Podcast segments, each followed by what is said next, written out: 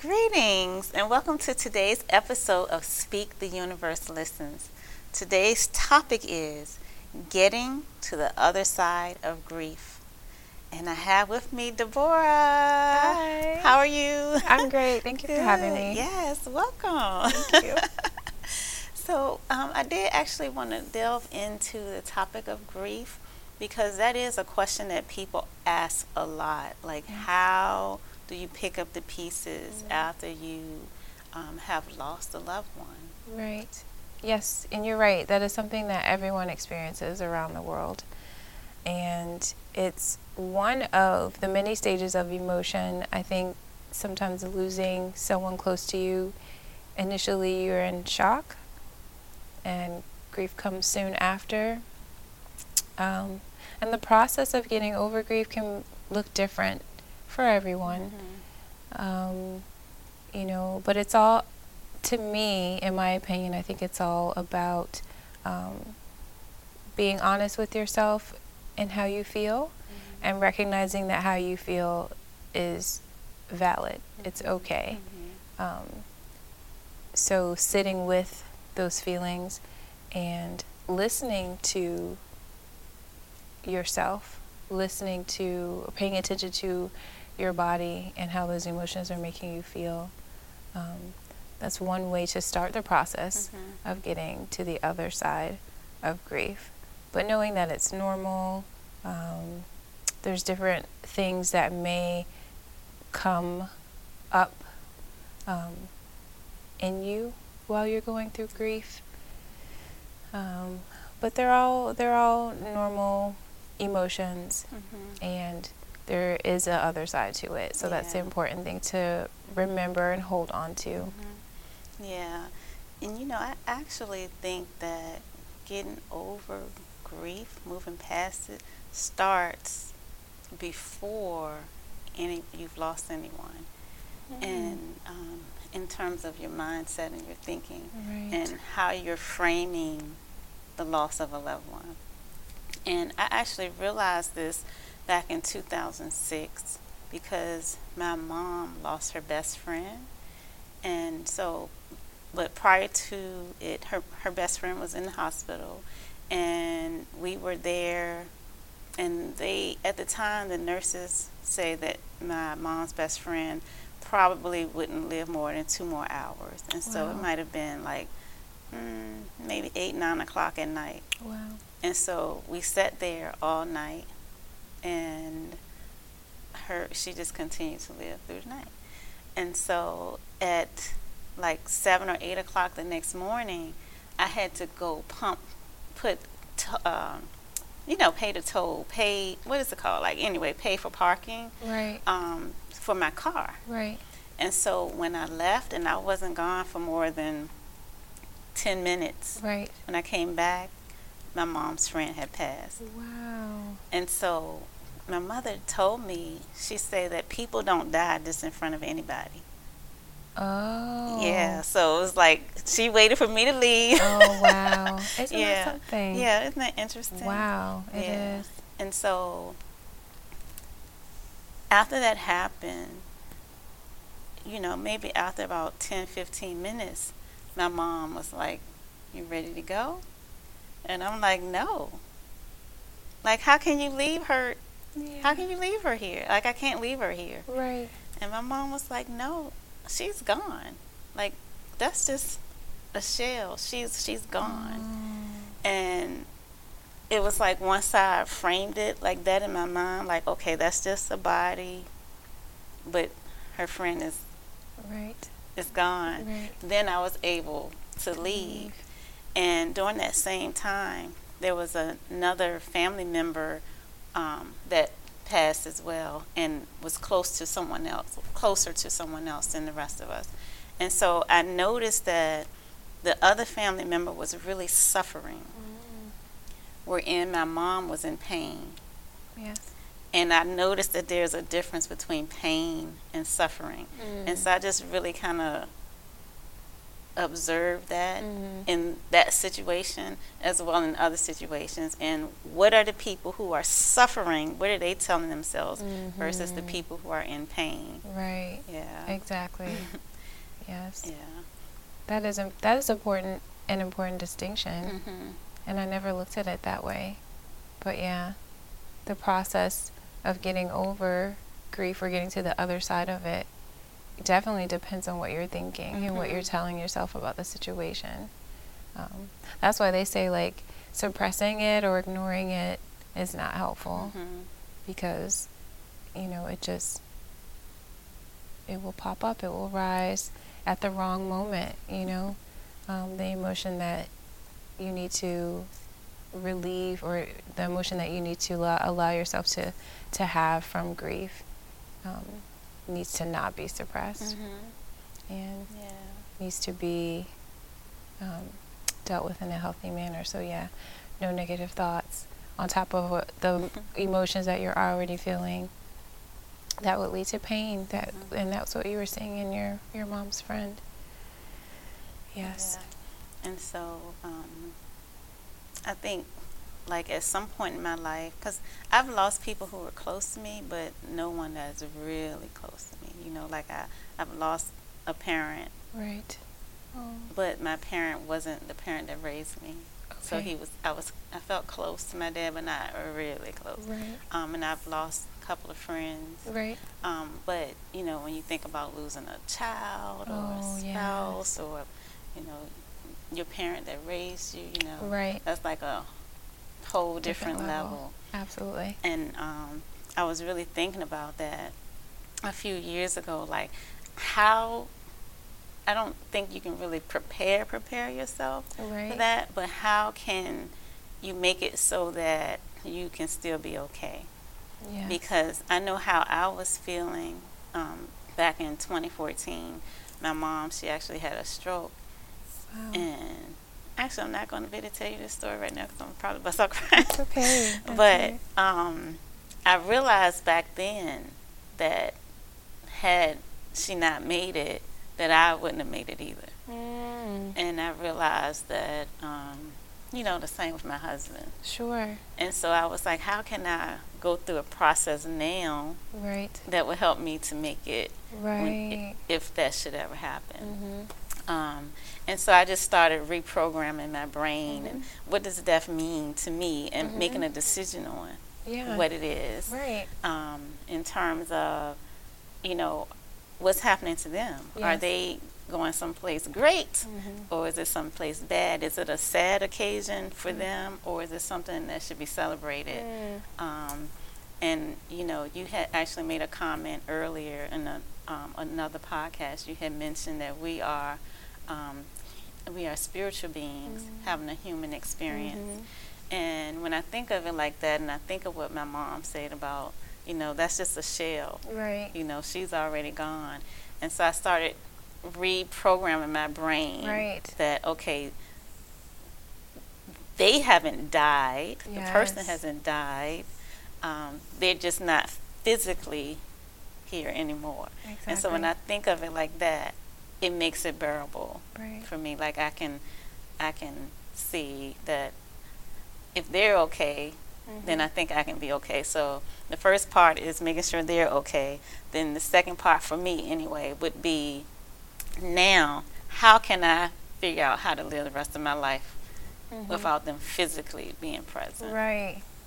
That's so beautifully put, and that's such a a unique and healthy way, you know, to look at the human experience, to look at life, um, and and the fact that you mentioned like reprogramming, because most people, the majority of people, have a negative connotation when it comes to losing a loved one, and that keeps them stuck in that grief mode when it actually happens. They're not able to move past that, move forward because of the recording in their head on, you know, um, how they're supposed to feel or how they had planned to feel when that person passes. So, thank you for sharing that. You know, that's a wonderful process. I don't even, I hadn't even thought um, that much into, you know, looking at how I deal with grief in that way.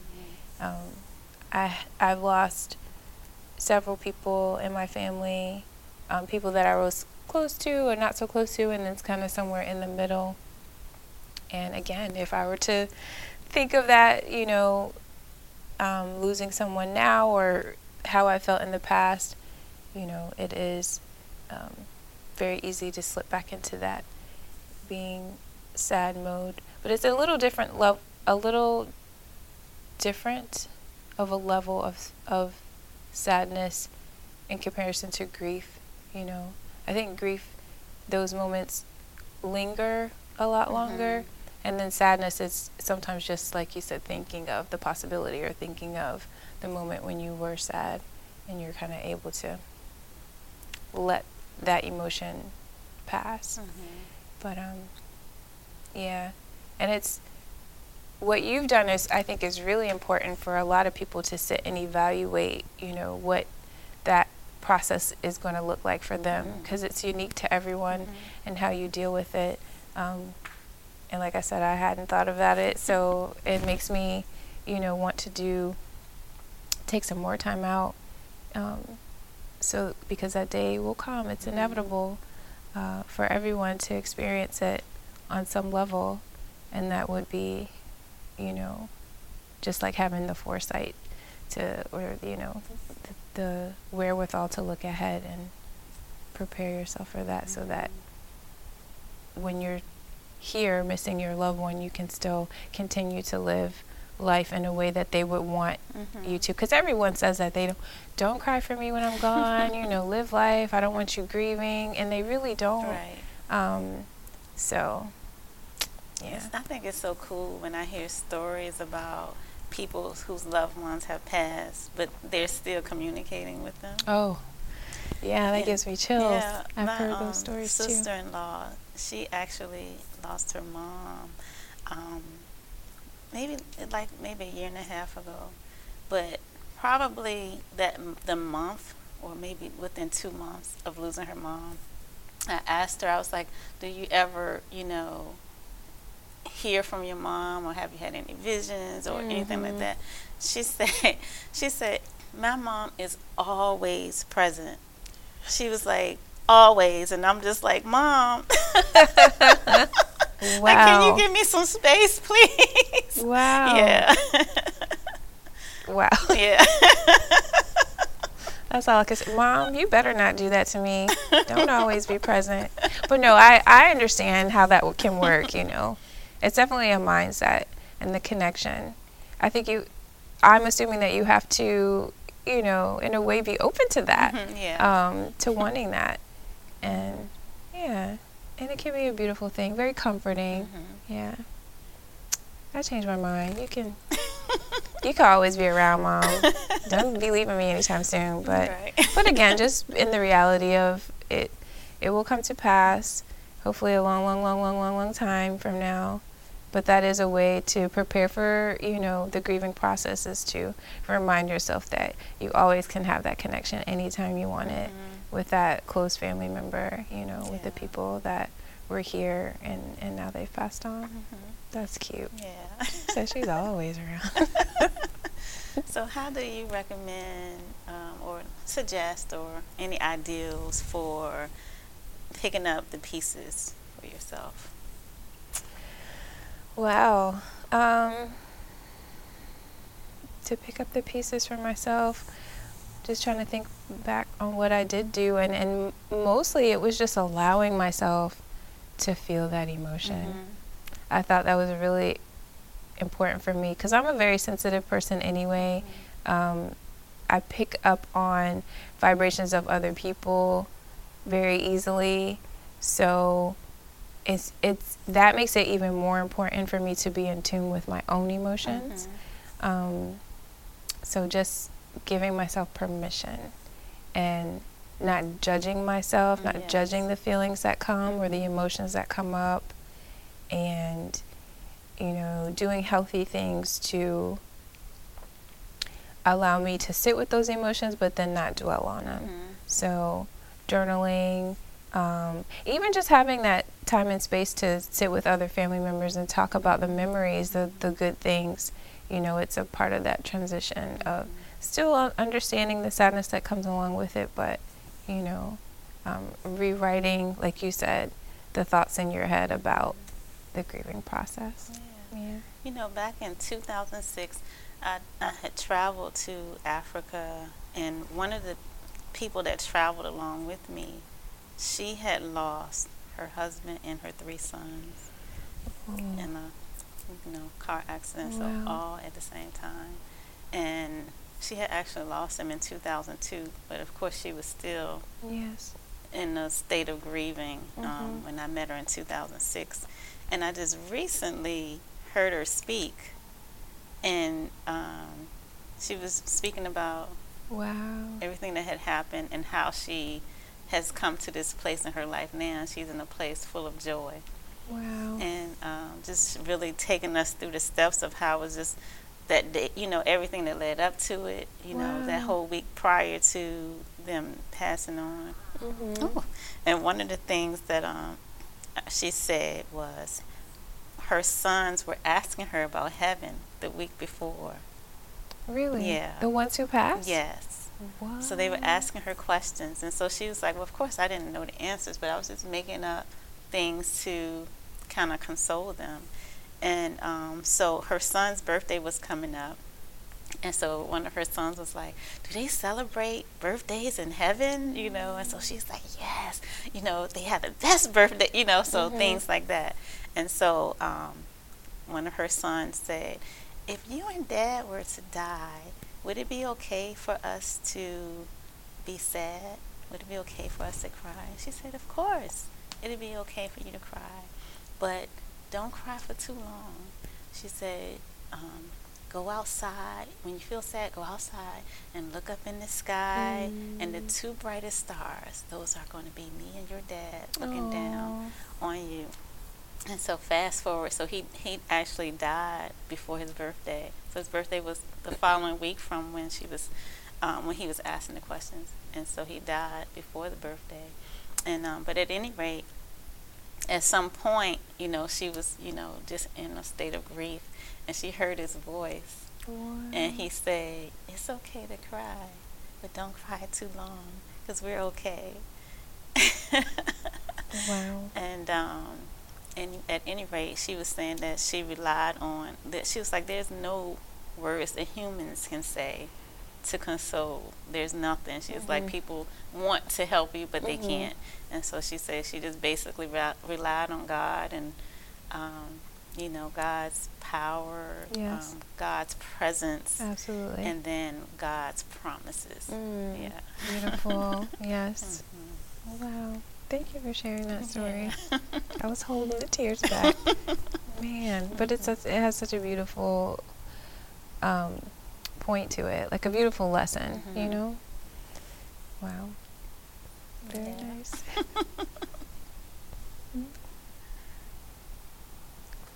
So, is there anything, um, any ways that you can see of death actually being an inspiring thing? Yes, I can.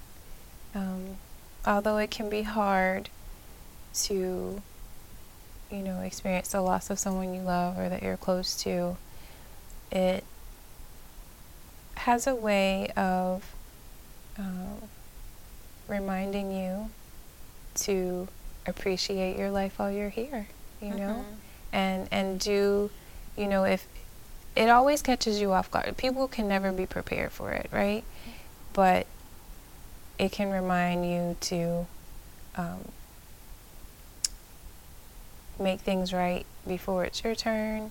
Um, love those around you a little stronger, and just learn to appreciate, you know, the time that you have here while you have it Yeah.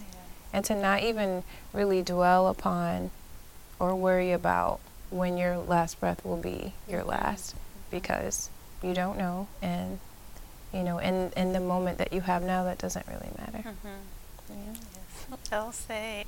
Thank you. well, thank you for joining me on this you for having conversation. me again. Yes, it was a good topic. It, it was a good topic. And I hope um, there's something that you all can take from this conversation with Deborah. And um, stay tuned. We'll look forward to seeing you next week. And make sure you check out my website at arvatmcclaine.com. Till next time. Bye. Bye.